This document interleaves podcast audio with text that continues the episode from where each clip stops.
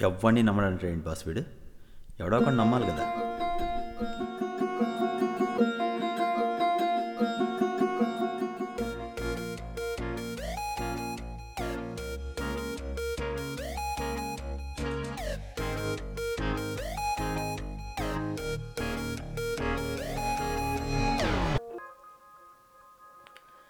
పెద్ద రాయి కింద దాక్కుంటేనో లేకపోతే పరీక్షల గురించి విపరీతంగా మనం ప్రాక్టీస్ చేస్తుంటేనో తప్పించి ప్రోగ్రామింగ్ ఫీల్డ్లో ఉంటూ bitcoin blockchain distributed ledger లాంటి విషయాల గురించి కాస్త వినన్నా ఉండకపోవడం అసాధ్యం. కానీ మీరు ఈ విషయాల గురించి అస్సలు తెలియదు ఎప్పుడూ వినలేదనుకుంటారా? ఏమీ పర్లేదు. ఈరోజు మనం ఈ విషయాల గురించి తెలుసుకోవడానికి కాస్త ప్రయత్నిద్దాం. ఇంకెందుకు ఆలస్యం? రండి. ఈరోజు కార్యక్రమంలోకి స్వాగతం. బ్లాక్ చైన్ బిట్ కాయిన్ తదితర విషయాల మీద కాస్త అవగాహన పెంచుకునే ప్రయత్నం చేద్దాం. బిట్ కాయిన్ బ్లాక్ చైన్ గురించి తెలుసుకునే ముందు ఇంకా కాస్త మనం వె- వెనక్కి వెళ్ళి అసలు ఈ డబ్బు అంటే ఏంటో ఆలోచిద్దాం. ఏంట్రా వీడు టెక్నాలజీ గురించి మాట్లాడే డబ్బుల గురించి మాట్లాడుతున్నాడు కొంపదీసి వీడికి ఉండే నలుగురు ఐదుగురు యూజర్స్కే సబ్స్క్రిప్షన్ బటన్ అడుగుతా అనుకుంటున్నారా? లేదు లేదు లేదు. అలా ఏమనుకోకండి. ముందు మనం డబ్బు అంటే ఏంటో ఆలోచిస్తే వీటన్నిటి గురించి కాస్త అవగాహన వచ్చే అవకాశం ఉంటుంది. మీరు మీ ఫ్రెండ్కి ఒక కాగితం మొక్క ఇచ్చి రే ఇగో ఈ ఐదు రూపాయలు తీసుకొని ఇస్తారు. వాడు ఆ కాగితం మొక్క చూసి ఏయ్ ఇదేంట్రా? వైట్ పేపర్ ఇచ్చి ఐదు రూపాయలు అంటావు? అన్నాడు అనుకోండి. మీరు అంటారు అదేంట్రా? ఈ పేపర్కి ఈ పేపర్కి తేడా ఏముంది? ఇది ఒక కాగితం ముక్కే ఇది ఒక కాగితం ముక్కే కదా? అని చెప్పి అన్నారు అనుకోండి. వాడి నుంచి ఏం ఆన్సర్ ఎక్స్పెక్ట్ చేస్తారు చెప్పండి మీరు? కోర్స్ బాగా తెలిసిన వాడైతే ఓ నవ్వు నవ్వుతాడు తెలియని వాడైతే గుద్దు గుద్దుతాడు. కానీ కొంచెం డీప్గా ఫిలసాఫికల్గా ఆలోచించి చూద్దాం మీరు ఇచ్చిన ఐదు రూపాయలకి లేకపోతే మీరు ఇచ్చిన వైట్ పేపర్కి అలానే అసలు నిజమైన ఐదు రూపాయలకి మధ్య తేడా ఏంటి? కరెక్ట్. ఆ రెండిటికి మధ్య తేడా రిజర్వ్ బ్యాంక్ ఆఫ్ ఇండియా మీద మీకున్న నమ్మకం. కదా? అలానే మీరు ఇల్లు అమ్ముతున్నారు. ఇల్లు అమ్ముతున్నప్పుడు వాడిచ్చిన కాగితాలు లేకపోతే మీరు చేత్తో రాసుకొచ్చిన కాగితాల మధ్య తేడా ఏంటి? మధ్యలో గవర్నమెంట్ మీద ఉన్న నమ్మకం. ఇటువంటి వాటన్నిటికీ అతి ముఖ్యమైన విషయం ఈ నమ్మకమే. దీన్నే ట్రస్ట్ అని కూడా అంటారు. ఈ ట్రస్ట్ గవర్నమెంట్ మీద ఎందుకు పెట్టాలి? నేను నేను గవర్నమెంట్ అని నమ్మను. లేకపోతే గవర్నమెంట్ కన్నా కూడా నాకు ప్రజలే ముఖ్యం అని కాస్త కమ్యూనిస్టిక్ భావాలు కనుక మనం ఎక్కువ అయ్యాయి అనుకోండి అప్పుడు ఈ బ్లాక్ చైన్స్ గురించి వాటి గురించి ఆలోచించడం కాస్త ఈజీ అవుతుంది. ఏంట్రా వీడు టెక్నాలజీ గురించి మాడతానని చెప్పి డబ్బు అంటాడు మళ్ళీ ఏమో ఇప్పుడు పాలిటిక్స్ అంటున్నాడు అనుకుంటున్నారా? లేదు లేదు కంగారు పడకండి. టెక్నాలజీ గురించే మాట్లాడుకుంటున్నాము. కాస్త టైం ఇవ్వండి నాకు. ఉదాహరణకి ఇందాక మనం చెప్పుకున్న ఆ ఐదు రూపాయల ఎగ్జాంపుల్లో ఆ బ్యాంకుని నేను నమ్మను ఇంకా వేరేది ఎవరినైనా నమ్ముతాను అని చెప్పి మీరు అన్నారనుకోండి అప్పుడు నమ్మకం ప్రభుత్వం మీద నుంచి ఇంకా వేరే దేని మీదకో వెళ్తుంది అని. కానీ గవర్నమెంట్ని కాకపోతే మీరు దేన్ని నమ్ముతారు? గవర్నమెంట్ తప్ప మనకి ముఖ్యంగా భారతీయులకి ఇంకా దేని మీద నమ్మకం ఉంటుంది? ఒకసారి ఆలోచించి చూడండి. మీకు ఈ బ్లాక్ చైన్ అనే దాన్ని ఎలా క్రియేట్ చేశారు అనేది అర్థమవుతుంది. బ్లాక్ చైన్కి అతి ముఖ్యమైన సూపర్ హిట్ ఉపయోగం ఏంట్రా అంటే బిట్ కాయిన్ బిట్ కాయిన్ ఈ నమ్మకం బేస్ గవర్నమెంట్ని నమ్మకుండా ఒక ఆల్టర్నేటివ్ కరెన్సీని ఈ బ్లాక్ చైన్ టెక్నాలజీ ద్వారా సాధించింది. అది ఎలా చేసింది అనేది ఇప్పుడు చూద్దాం. మనందరం చిన్నప్పుడు రకరకాల కిరాణా కొట్లు వాటి పరిసరాల్లో పెరిగిన వాళ్ళమే. చాలామంది ఊర్లలో మనం ఏదైనా కొనుక్కున్నప్పుడు అంకుల్ నేను డబ్బులు తర్వాత ఇస్తాను అని చెప్పి ఖాతాలో రాసుకోమని చెప్తాం. ఓకే? అలాగే మీరు వెళ్ళి కూల్ డ్రింక్ తాగి అంకుల్ ఖాతాలో రాసుకోండి అంటాం. ఆయన పాపం రాసుకుంటాడు ఓ బుక్ ఓపెన్ చేసి ఆ బుక్లో రాసుకుంటాడు. ఇగో ఫలానా వీళ్ళ అబ్బాయి ఈరోజు కూల్ డ్రింక్ తాగాడు అని చెప్పి రాసుకున్నాడు. అలాగే ప్రతిరోజు మీరు వెళ్తున్నారు కొన్ని కొన్నిసార్లు డబ్బులు ఇస్తున్నారు కొన్నిసార్లు ఏమో ఖాతా పెడుతున్నారు. కొన్నాళ్ళకి అంటే నెలకు ఒకసారి ఆ ఖాతాని మీ నాన్నగారితోటో లేకపోతే మీతోటో సరిచూసుకొని క్లియర్ చేస్తూ ఉంటాడు ఆ షాప్ అంకులు. ఇప్పుడు నమ్మకం అనేదాన్ని తీసుకొద్దాం పిక్చర్లోకి. మీరు పది కూల్ డ్రింకులు తాగారు కానీ ఆ అంకులేమో మీరు పన్నెండు కూల్ డ్రింకులు తాగాడు అని చెప్పి రాసుకున్నాడు. ఇప్పుడు మీ ఇద్దరి మధ్య నమ్మకం ఏంటి? మీరు కనుక ఆయన చెప్పిన దాన్ని నమ్మాలా? లేకపోతే ఆయన మీరు చెప్పింది నమ్మాలా? లేదా మీ నాన్నగారు ఎవరిని నమ్ముతారు? షాపు వాడినా? మిమ్మల్నా? ఇలాంటి గొడవలు మనకు కొత్త ఏం కాదు కదా? ఇలా ఇదే ఎగ్జాంపుల్ని కాస్త మార్చి చూద్దాం. మీరు కూల్ డ్రింక్ తాగడానికి వెళ్ళిన ప్రతిసారి ఆయన ఒక ఖాతాలో రాసుకుంటాడు. అలానే మీరు మీ ఫ్రెండ్ ముగ్గురు మీ ఫ్రెండ్ ఊరికే పెడుతున్నాను. ఎగ్జాంపుల్లో అనుకుందాం. మీ ఫ్రెండ్ ముగ్గురు కలిసి మీ మీ ఖాతాల్లో అదే విషయాన్ని రాసుకున్నారు అనుకుందాం. ఇప్పుడు ఎన్ని పద్దు పుస్తకాలైనాయి? మూడు పద్దు పుస్తకాలైనాయి. మీ ముగ్గురు అక్కడే కూర్చొని ఇగో ఫలానా ఒకటో తారీఖున నేను కూల్ డ్రింక్ తాగుతున్నాను అని చెప్పి మీరు మీ పద్దులో రాశారు. అలానే ఆయన మీ షాపంకులు ఆయనలో రాసుకున్నాడు. మీ ఫ్రెండ్ ఇదిగో మీ ఫ్రె మీ వీడు ఈరోజు ఈ పలానా షాప్లో కూల్ డ్రింక్ తాగుతున్నాడు అని చెప్పి రాసుకున్నాడు. ఒకే విషయాన్ని ఇప్పుడు ముగ్గురు రికార్డ్ చేశారు. ఈ రికార్డ్ చేయడాన్నే ఒక డిస్ట్రిబ్యూటెడ్ లెడ్జర్ అని మనం అనుకోవచ్చు. ఏంటంటే ఒక విషయం ఒకళ్ళ దగ్గర కాకుండా అందరి దగ్గర ఉందన్నమాట. ఇప్పుడు నెక్స్ట్ నెలాఖరికి వచ్చాము వచ్చి ఎంత డబ్బులు కట్టాలా అని చూసినప్పుడు మీ అంకుల్ దగ్గర ఎంతైతే ఉంటుందో మీ దగ్గర అంతే ఉంటుంది. అలానే మీ ఫ్రెండ్ దగ్గర అంతే ఉంటుంది. ముగ్గురు సరిచూసుకోవచ్చు కరెక్ట్గా ఇవ్వచ్చు ఇందులో నమ్మకం అనే దాన్ని కంప్లీట్గా పిక్చర్లో తీసేసాం తీసేసి ఈ నమ్మకం అనేది డిస్ట్రిబ్యూట్ చేసాం వాడిని మీ ఫ్రెండ్ని అలానే మీరు మీ ముగ్గురు కలిసి మీ దగ్గర ఉండే ఇన్ఫర్మేషన్ మార్పుకి అవకాశం లేదు అనే నమ్మకంతో దాన్నే ఇమ్యూటబిలిటీ అంటారు. ఆ అవకాశం లేదు కాబట్టి ఈ విషయాన్ని మీరు ఎక్కువగా నమ్ముతారనమాట ఇందా మనం చెప్పుకున్న డబ్బు విషయంలో మీ గవర్నమెంట్ని బ్యాంకుని నమ్ముతారా? లేకపోతే ఇలాగే మీ మీరందరూ ఎవరైతే ఈ డబ్బుని ఎక్స్చేంజ్ చేద్దాం అనుకుంటున్నారో వాళ్ళందరినీ ఒకే కాలంలో నమ్ముదామా? అనే దాన్ని కనుక మనం అరే ఇవ్వగలిగితే ఈ డిస్కషన్ ద్వారా మీకు బ్లిక్ బిట్ కాయిన్ అంటే ఏంటి? బ్లాక్ చైన్ అంటే ఏంటి అనేది కాస్త అవగాహన వచ్చే అవకాశం ఉంటుంది. బిట్ కాయిన్ అనేది ఈ బ్లాక్ చైన్ టెక్నాలజీని ఉపయోగించుకొని చేసిన ఒకానొక పని. అది బ్లాక్ చైన్కి సరి సమానం కాదు. బ్లాక్ చైన్ అనేది మన డిస్కషన్లో అత్యంత ముఖ్యమైన విషయంగా చేద్దాము. బిట్ కాయిన్ని అప్పుడప్పుడు ఒక ఎగ్జాంపుల్ లాగా తీసుకుంటూ. సరేనా? ఇందాక మనం చెప్పుకున్నట్టు మీ ముగ్గురు కలిసి రాసుకున్న ఆ లెడ్జర్ని డిస్ట్రిబ్యూటెడ్ లెడ్జర్ అంటారు. అనుకున్నాం కదా? ఇది డేటాబేస్ కన్నా పెద్ద విషయం ఏం కాదు. మీరందరూ ప్రోగ్రామ్ రాస్తున్నప్పుడు మై సీక్వల్ పోస్ట్ గ్రెస్ లేకపోతే ఆరకిల్ లేకపోతే సైబేస్ లాంటి డేటాబేసుల్లో మీ మీ ఇన్ఫర్మేషన్ని నిక్షిప్తం చేసుకుంటూ ఉంటారు. దాన్ని సెంట్రలైజ్డ్ డేటాబేస్ అంటారు. అంటే ఒక ప్రోగ్రాము ఒక డేటాబేస్కి కనెక్ట్ అయ్యి మీ కావాల్సిన ఇన్ఫర్మేషన్ని ఆ డేటాబేస్లో నుంచి తీసుకొస్తుంది. అవునా? దీన్నే సింగిల్ సోర్స్ ఆఫ్ ట్రూత్ అంటే నిజమంతా ఆ ఒక్క డేటాబేస్ బాక్స్లో దాగి ఉంది అని చెప్పి అంటూ ఉంటారు.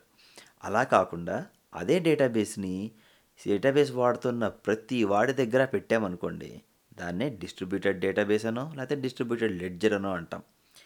ఇందులో అడ్వాంటేజ్ ఏముంది డిసడ్వాంటేజ్ ఏముంది అనే దాన్ని పక్కన పెడితే మీకు స్థూలంగా విషయం అర్థమైంది అనుకుంటున్నాను. డేటాని కనుక పార్టిసిపేట్ చేస్తున్న అందరి దగ్గర ఉంచితే ఒక మెషిన్ని నమ్మాల్సిన అవసరం ఉండదు అనే ఒకే ఒక ప్రిన్సిపల్ ఈ బ్లాక్ చైన్ టెక్నాలజీని ముందుకు నడిపిస్తూ ఉంటుంది.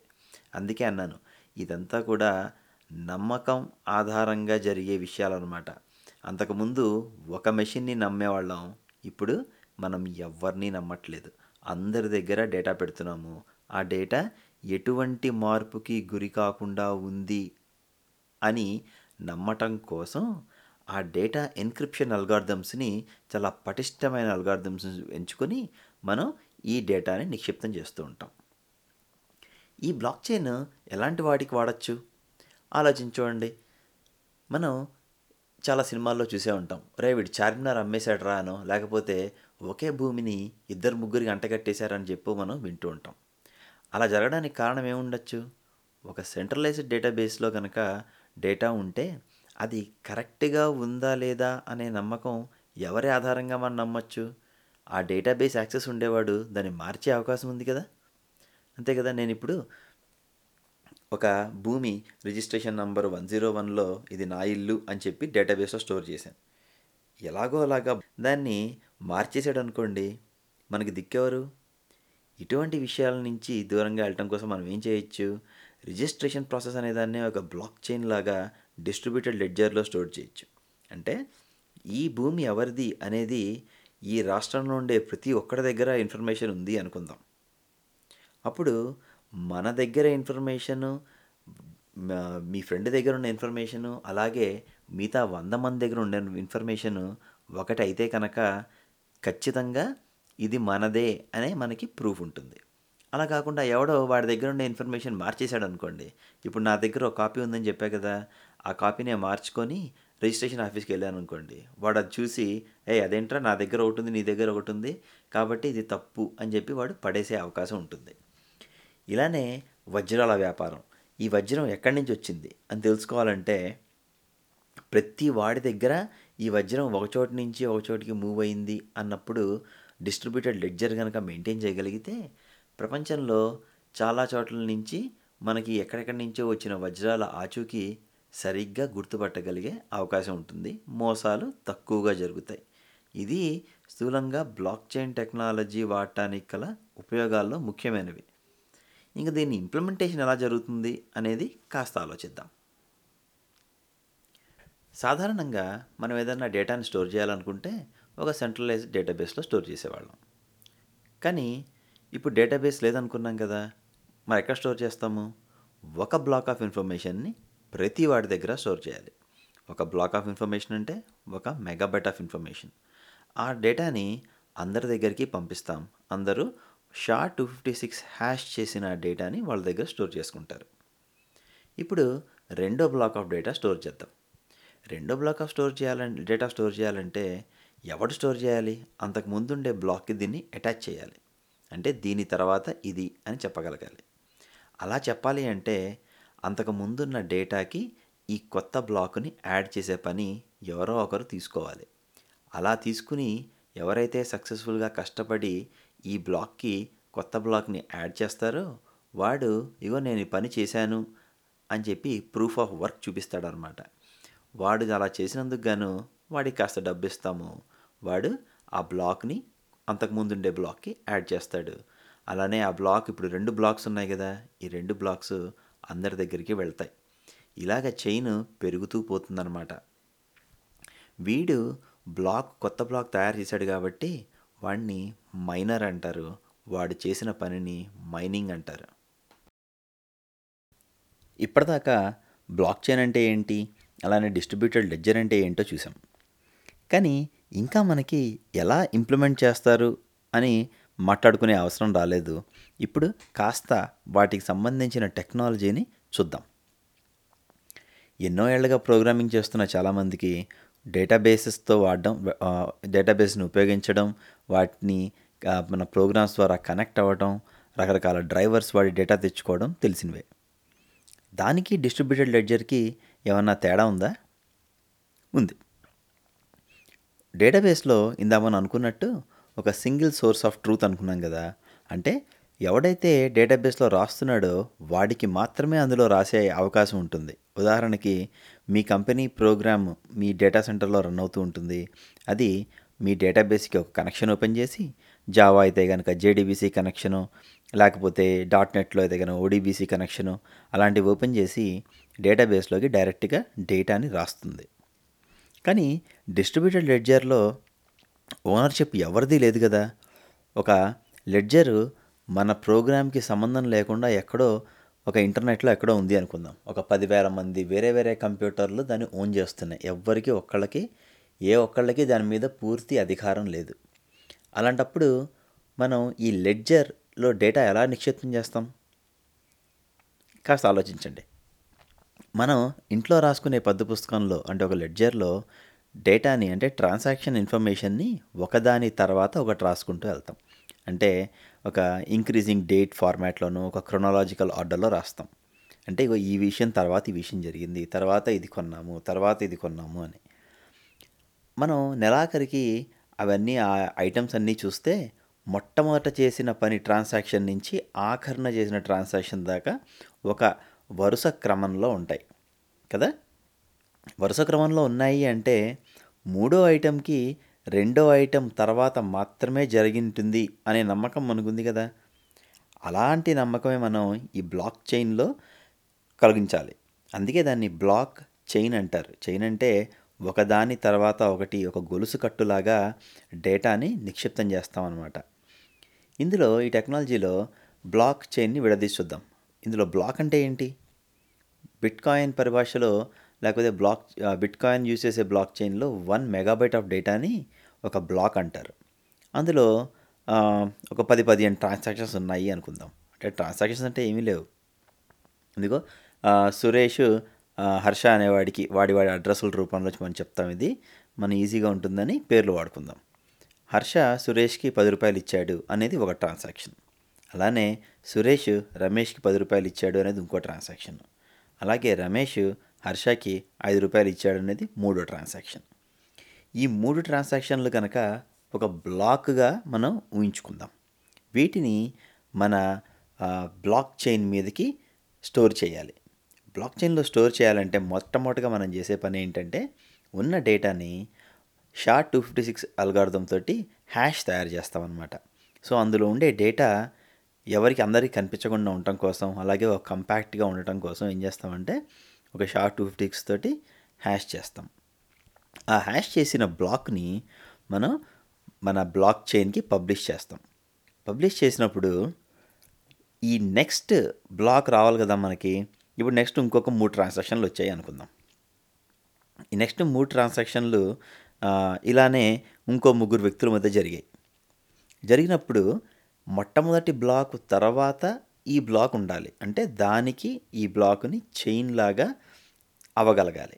అలా అవ్వాలి అంటే ఆ ఆ మొట్టమొదట ఉన్న బ్లాక్‌కి ఈ రెండో బ్లాక్‌కి ఎవరు అటాచ్ చేస్తారు? ఎందుకంటే ఎవరు ఓనర్ కాదు కదా ఇక్కడ. అందుకని ఏం చేస్తారంటే అందరూ పోటీ పడతారు. నేను చేస్తానంటే నేను చేస్తానని. సో, అందుకని ఏం చేస్తామంటే ఎవరికి ఒకళ్ళకి అధికారం ఉండడం కోసం ఆ బ్లాక్‌ని రెండో బ్లాక్‌ని మొట్టమొదటి బ్లాక్‌కి అటాచ్ చేయడాన్ని ఒక అత్యంత కష్టమైన మ్యాథ్ ప్రాబ్లమ్ ఒకటి సాల్వ్ చేయమని చెప్తాం అనమాట వీడేంట్రా పని చేయమంటే సాల్వ్ చేయమంటాడు ఏంటి అంటున్నారా? అంటే మా వాళ్ళు కూర్చొని మనుషులు కూర్చొని పేపరు, పెన్ను పట్టుకొని సాల్వ్ చేయరు.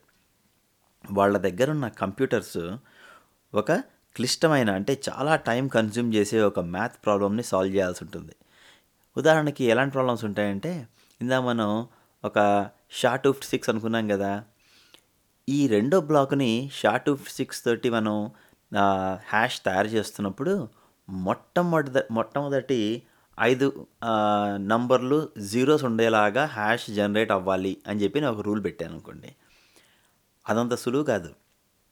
రకరకాల వాల్యూస్ మారిస్తే తప్పించి ఒక 10,000 టైమ్సో లెట్స్ సే ఉదాహరణకి 20,000 టైమ్సో ట్రై చేస్తే ఎప్పటికో ఒక హాష్ అలా ముందుండే 5 first five characters of that hash మనకి జీరోస్ వచ్చే అవకాశం వస్తుంది. అలా వచ్చిన దాన్ని వాడు ప్రాబ్లం సాల్వ్ చేసినట్టు మనం గుర్తించాలి. వాడు మాత్రమే ఈ బ్లా రెండో బ్లాక్‌ని మొదటి బ్లాక్‌కి అటాచ్ చేయగలుగుతాడనమాట. అలా వాడి కంప్యూటింగ్ పవర్ యూజ్ చేసి వాడు కష్టపడి చేసినందుకు గాను వాడిని మైనర్ అంటాము. వాడు చేసిన పనిని మైనింగ్ అంటాము. అలా మైన్ చేసి వాడు ఈ బ్లాక్ చైన్‌లో కొత్త డేటాని యాడ్ చేయడానికి తోడ్పడ్డాడు కాబట్టి వాడికి మనం కాస్త డబ్బులు ఇస్తాము లేకపోతే బిట్ కాయిన్స్ ఇస్తాము. అలానే ఇంకేదో ఒకటి. ఇప్పుడు మనం మనం కొత్త రకం బ్లాక్ చైన్ ఒకటి తయారు చేయొచ్చు. అందులో అలా గొప్పగా మైనింగ్ చేసిన వాడికి ఒక భూమి ఇచ్చామనుకుందాం ఉదాహరణకి. అలా ఇవ్వం కానీ చెప్తున్నాను. ఏదో ఒకటి వాడిని రివార్డ్ చేస్తామనమాట. ఇలా ఒకడు కష్టపడి పని చేసి డేటాని యాడ్ చేయడం కోసం వాడు కష్టపడడం కష్టపడ్డాన్ని ప్రూఫ్ ఆఫ్ వర్క్ అంటారనమాట. ఇది ఒక కన్సెన్సస్ అల్గార్థం అంటే ఎవడికి దీని మీద హక్కు ఉండకుండా ఉండటం కోసం, లేకపోతే అందరికీ సమానమైన హక్కు ఉండటం కోసం ఈ బ్లాక్ చైన్ డేటా మీద ప్రతివాడు అందులో పార్టిసిపేట్ చేసి వాడికి కనుక డబ్బులుంటే మంచి మెషిన్స్ కొనుక్కోనో, టైం ఉంటే కనుక కూర్చొని పేపరు, పెన్సిల్ వాడో ఏదో ఒకటి చేసి అందులో పార్టిసిపేట్ చేసి వాడి డేటా బ్లాక్‌ని యాడ్ చేయొచ్చనమాట. రెండో ఈ బ్లాక్ చైన్‌ని పెంచుకుంటూ వెళ్ళొచ్చు. ఇప్పుడు వాడు సక్సెస్‌ఫుల్‌గా చేశాడు కాబట్టి రెండో బ్లాక్ యాడ్ అయింది. వాడికి కాస్త డబ్బులొచ్చాయి. ఇప్పుడు మిగతా వాళ్ళు ఉన్న ఈ బ్లాక్ చైన్‌ని బ్లాక్ చైన్‌తో అటాచ్ అయిన అందరికీ ఈ రెండు బ్లాక్లో ఇన్ఫర్మేషన్ వెళ్తుంది. ఇలా బ్లాక్ చైన్ పెరుగుతూ పోతుందనమాట. అలా అటాచ్ అయిన ప్రతి కొత్త బ్లాక్ ఇన్ఫర్మేషన్ అందరి దగ్గర ఉంటుంది. ఎప్పుడైనా సరే ప్రతి వ్యక్తి ఆ బ్లాక్ చైన్కి అటాచ్ అయిన ప్రతి వ్యక్తి అన్ని ట్రాన్సాక్షన్స్ని సరిచూసుకుంటూ ఉండొచ్చు. ఇలా నమ్మకాన్ని ఒక దగ్గర ఉంచకుండా నమ్మకం డిస్ట్రిబ్యూట్ చేస్తాం. అందరిది అందరినీ నమ్ముతాము లేకపోతే ఇంకో భాషలో చెప్పాలంటే ఎవరిని నమ్మము. సో ఓన్లీ ఎవడైతే కష్టపడి పనిచేస్తాడో వాడు బ్లాక్ చైన్ యాడ్ చేయొచ్చు. యాడ్ చేసిన ప్రతి బ్లాక్ని ఎవ్వరూ మార్చలేరు. అందరి దగ్గర ఈ బ్లాక్ ఇన్ఫర్మేషన్ ఉంటుంది. ఇది బ్లాక్ చైన్ ఇంప్లిమెంటేషన్లో అతి ముఖ్యమైన విషయం. రకరకాల కన్సెన్సస్ అల్గార్థమ్స్ కొన్ని కొత్త రకాల కొన్ని రకాల బ్లాక్ చైన్స్ ఇంప్లిమెంట్ చేసాయి ఇప్పుడు ఈ బ్లాక్ చైన్లో మనం ఇప్పుడు కన్సెన్సస్ అల్గార్థంలో ప్రూఫ్ ఆఫ్ వర్క్ అన్నాం కదా. అలానే ప్రూఫ్ ఆఫ్ స్టేక్ అని చెప్పి ఇంకో కన్సెన్సస్ అల్గార్థం ఉంది. అంటే ఈ పద్ధతిలో పని చేసిన వాడికి కాదు నేను ర్యాండమ్గా ఎవడో ఒకడికి ఇచ్చి అటాచ్ చేయమని చెప్తాను. అలా ఒకటి చేయొచ్చు. లేకపోతే కనుక ఎన్నాళ్ళ నుంచి నువ్వు ఈ బ్లాక్ చైన్లో ఉన్నావో వాడికి వాడిని రివార్డ్ చేయొచ్చు. అంటే నువ్వు ఎక్కువ కాలం ఈ బ్లాక్ చైన్ని అంటిపెట్టుకొని ఉన్నావు కాబట్టి నువ్వు ఈ- బ్లాక్ని అటాచ్ చేయగలిగే అదృష్టం నీకే ఇస్తున్నాను అని చెప్పి ఒక కొత్త రకం పద్ధతి తయారు చేయొచ్చు. కానీ వీటన్నిటిలోనూ కొన్ని కొన్ని లోపాలు ఉన్నాయి. మొట్టమొదట ప్రూఫ్ ఆఫ్ వర్క్లో ఎవరి దగ్గర అయితే పెద్ద మెషిన్ ఉందో వాడు వేగంగా సాల్వ్ చేయగలుగుతాడు. దానివల్ల ఎవడైతే ఈ మైనింగ్ ఫార్మ్స్ పెట్టుకుంటారో వాళ్ళకి కాస్త అడ్వాంటేజ్ ఉంటుంది. అలాగే ఈ ర్యాండమ్ దాంట్లో ఎలా ర్యాండమ్గా ఇస్తారో తెలీదు. మనకి కొత్త వాళ్ళకి ఇవ్వచ్చు లేకపోతే ఫాస్ట్గా అవ్వకపోవచ్చు ఒక ప్రొడక్టిబిలిటీ ఉండదు.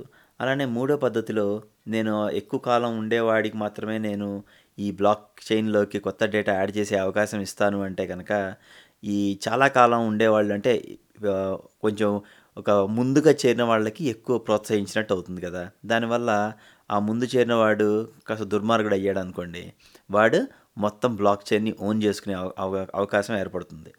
సో ఇలాంటి విషయాలన్నింటినీ గుర్తుంచుకొని ప్రస్తుతానికి పాపులర్గా ఉన్న విధానం ఏంట్రా అంటే ఈ ప్రూఫ్ ఆఫ్ వర్క్ విధానం అనమాట కష్టపడండి మీరు కనుక బ్లాక్ చైన్ మైన్ చేయగలిగితే కాస్త డబ్బులు సంపాదించండి బ్లాక్ చైన్ని పెంచుకుంటూ వెళ్ళండి అనే విధానాన్ని పాటిస్తున్నారు.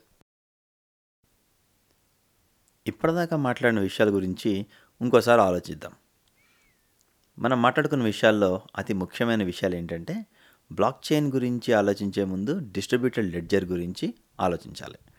డిస్ట్రిబ్యూటెడ్ లెడ్జర్ అంటే ఒకటి డేటా ఒకటి దగ్గర మాత్రమే ఉన్న డేటాని పది మందికి పంచిపెట్టడం. అది కూడా సగం సగం కాదు మొత్తం. ఎవరి దగ్గర ఒక ఎవరి ఏ ఒక్కడి దగ్గర మొత్తం డేటా ఉండదు. అంటే ఆధిపత్యాన్ని కంప్లీట్గా తీసేసి డేటాని ప్రతి వాడికి ఇస్తామన్నమాట. ఒక విధంగా ఒక డేటా డెమోక్రసీ అనుకోండి ఇది. ఈ అందరి దగ్గర డేటా ఉంది కాబట్టి మనం ప్రత్యేకంగా ఏ ఒక్కడిని నమ్మాల్సిన అవసరం లేదు. అంటే విశ్వసనీయత అనేది అందరి దగ్గర ఉందన్నమాట ఇక్కడ. అలానే ఒక డేటాని మనం డేటాబేస్లో ఇన్సర్ట్ చేస్తున్నప్పుడు ఒక మెషిన్కి మాత్రమే ఆ ఛాన్స్ ఇస్తాం. మామూలుగా ఒక సింగిల్ డేటాబేస్ ఉండే ప్రోగ్రామ్స్లో. అలాగే ఆ డేటాని ఇన్ ఇన్సర్ట్ చేసే అధికారాన్ని ఏవో ఒకటో రెండో మెషిన్లు మన డేటా సెంటర్లో మాత్రమే ఉంచుకుంటాం. అంటే డేటాని లోపల ఇన్సర్ట్ చేసే హక్కు కొందరి దగ్గర మాత్రమే ఉంటుంది. అలాగే డిస్ట్రిబ్యూటెడ్ లెడ్జర్కి వచ్చేసరికి డేటా అందరి దగ్గర నిక్షిప్తమైంది కాబట్టి డేటా స్టోర్ చేసే హక్కు కూడా అందరికీ ఇస్తాం. ఎందుకంటే ఎవరు ఓన్ చేసుకోవట్లేదు కదా దీన్ని. మరి అలాంటప్పుడు ఎవరైనా రాయొచ్చు కాబట్టి ఎవరి పడితే వారు రాయొచ్చు అనుకుంటే కష్టమే కదా. అందుకే ఒక కన్సెన్సస్ అల్గోర్థమ్స్ తయారు చేస్తామన్నమాట. అంటే ఎవరు రాయాలి? ఇందులో నేను అధికారం గురించి మాట్లాడలేదు అవకాశం గురించి మాట్లాడుతున్నాను. ఈ వంద మందిలో ఇప్పుడు ఎవరు డేటాని రాయగలరు అనే అంశం గురించి ఆలోచించినప్పుడే ఈ కన్సెన్సస్ అల్గోర్థమ్స్ వస్తాయి. ఈ కన్సెన్సస్ ఏంట్రా అంటే అత్యంత పాపులర్ కన్సెన్సస్ అల్గార్థం ఏంటంటే ప్రూఫ్ ఆఫ్ వర్క్ బేస్డ్ అనమాట ఎవడైతే కష్టపడి పనిచేసి ఈ మ ఈ ఈ కొత్త డేటా బ్లాక్ని ఎగ్జిస్టింగ్ బ్లాక్ మీదకి ఇన్సర్ట్ చేయగలుగుతాడో వాడు మైనర్ అవుతాడు. వాడికి కాస్త డబ్బులో బిట్ కాయిన్స్ వస్తాయి. వాడు చేసిన పనిని మైనింగ్ అంటారు. మైనింగ్ అంటే పేరేదో కొత్తగా ఉంది కదా కంగారు పడకండి. బేసిక్గా రెండో బ్లాక్ని మొదటి బ్లాక్ మీదకి యాడ్ చేయాలంటే ఊరికే సింపుల్గా ఇగో దీన్ని దాని మీదకి యాడ్ చేయి అని చెప్పి ఒక ఇన్సర్ట్ స్టేట్మెంటో అది ఇస్తే సరిపోదన్నమాట. అంత క్రితం ఉన్న బ్లాక్కి దీన్ని యాడ్ చేయాలంటే వీడు ఒక మ్యాథ్ ప్రాబ్లమ్ని వీడి కంప్యూటర్ సాల్వ్ చేయగలగాలి. ఆ మ్యాథ్ ప్రాబ్లము చాలా క్లిష్టంగా ఉంటుంది ర్యాండమ్గా ఉంటుంది. అంటే ఇప్పుడు నేను పది నిమిషాల్లో సాల్వ్ చేశాను అనుకోండి నెక్స్ట్ వచ్చే బ్లాక్ అదే వన్ మెగాబైట్ బ్లాక్ని నేను ఈ కొత్త ప్రాబ్లం సాల్వ్ చేయాలంటే దాని మీద నాలుగైదు గంటలు పట్టచ్చు. అందుకనే ఇలాంటి క్లిష్టమైన ప్రాబ్లమ్స్ సాల్వ్ చేసి ఆ పర్టికులర్ బ్లాక్ని ఎగ్జిస్టింగ్ బ్లాక్స్ మీదకి యాడ్ చేస్తామన్నమాట. అలా బ్లాక్ చైన్ పెంచుకుంటూ పోతాం. ఇలా బ్లాక్ చైన్ పెంచుకుంటూ పోవడం వల్ల అడ్వాంటేజ్ ఏంటి మనకి అని ఆలోచిస్తున్నారా? ఆఖరణ ఒక చిన్న విషయం చెప్పి ఈరోజు పాడ్కాస్ట్ ముగిద్దాం. ఇలా డేటాని ఉన్న బ్లాక్కి యాడ్ చేస్తూ ఒక చైన్ లాగా అంటే ఒక గొలుసులాగా తయారు చేసుకుంటూ వెళ్ళటం వల్ల జనాలకు వచ్చే ఉపయోగం ఏంట్రా అంటే డేటా ఇమ్యూటబిలిటీ గ్యారంటీస్ అనమాట అంటే ఒకసారి మీరు ఈ బ్లాక్ చైన్ మీద కనుక కనుక ఒక ఒక బ్లాక్ యాడ్ చేశారంటే ఆ డేటా ఇంకా ఎప్పటికీ అలానే ఉంటుంది. దాన్ని మీరు మార్చలేరు. ఎందుకంటే డేటా ఒక చోట లేదు అందరి దగ్గర ఉంది. పైగా ఎలా పడితే అలా డేటా యాడ్ చేయట్లేదు మనం. మీరు కనుక ఫస్ట్ డేటా పాయింట్ మార్చారంటే దాన్ని బేస్ చేసుకొని అదే చైన్లో ఉన్న సెకండ్ థర్డ్ ఫోర్త్ ప్రతి డేటా పాయింట్ మారిపోతుందన్నమాట. అందుకనే వీటిని ఇమ్యూటబుల్ డేటా స్ట్రక్చర్స్ అంటారు వీటిని. ఒకసారి కనుక లెడ్జర్లో మీరు రాశారంటే ఇంకా అయిపోయినట్టే. ఇంకా అది ఎప్పటికీ ఎన్ని యుగాలైనా సరే ఆ డేటా డేటాలానే ఉంటుంది. ఎవ్వరూ మార్చడానికి వీల్లేదు. అందుకే ఈ బ్లాక్ చైన్ టెక్నాలజీని ఇలాంటి గ్యారంటీస్ కోసం అంటే డేటాని ఎవరు మాడిఫై చేయకూడదు అనుకునే రంగాల్లో బాగా వాడుతూ ఉంటారు. అత్యంత ముఖ్యమైనది ఏంటి మనకి ఇలాంటి వాటిలో? ఎవరి దగ్గర ఎంత డబ్బు ఉంది అనే విషయం చాలా ఇంపార్టెంట్ కదా. అందుకే బ్లాక్ చైన్లో అతి సూపర్ హిట్ ప్రోగ్రామ్ ఏంట్రా అంటే బిట్ కాయిన్ అని చెప్పి అనుకున్నాం. ఇప్పటిదాకా ఈ పాడ్కాస్ట్లో బ్లాక్ చైన్ గురించి కొన్ని మౌలికమైన అంశాల గురించి చర్చించాం. ఇంకా లోతుగా విషయాలు తెలుసుకోవాలనుకుంటే ఆ విషయం నాతో పంచుకోండి. వచ్చే పాడ్కాస్ట్లో వాటి గురించి మాట్లాడడానికి ప్రయత్నిస్తాను. ఈ పాడ్కాస్ట్ మీకు నచ్చింది అని ఆశిస్తున్నాను. నచ్చితే కనుక తప్పకుండా మీ ఫ్రెండ్స్తో షేర్ చేసుకోండి. మీకు నా పాడ్కాస్ట్ మీద ఎటువంటి కామెంట్స్ కానీ అభిప్రాయాలు కానీ వ్యక్తపరచాలనుకుంటే తప్పకుండా నాతో చెప్పండి. వచ్చే పాడ్కాస్ట్లో వాటిని సరిదిద్దుకోవడానికి ప్రయత్నిస్తాను. సెలవు. నమస్కారం.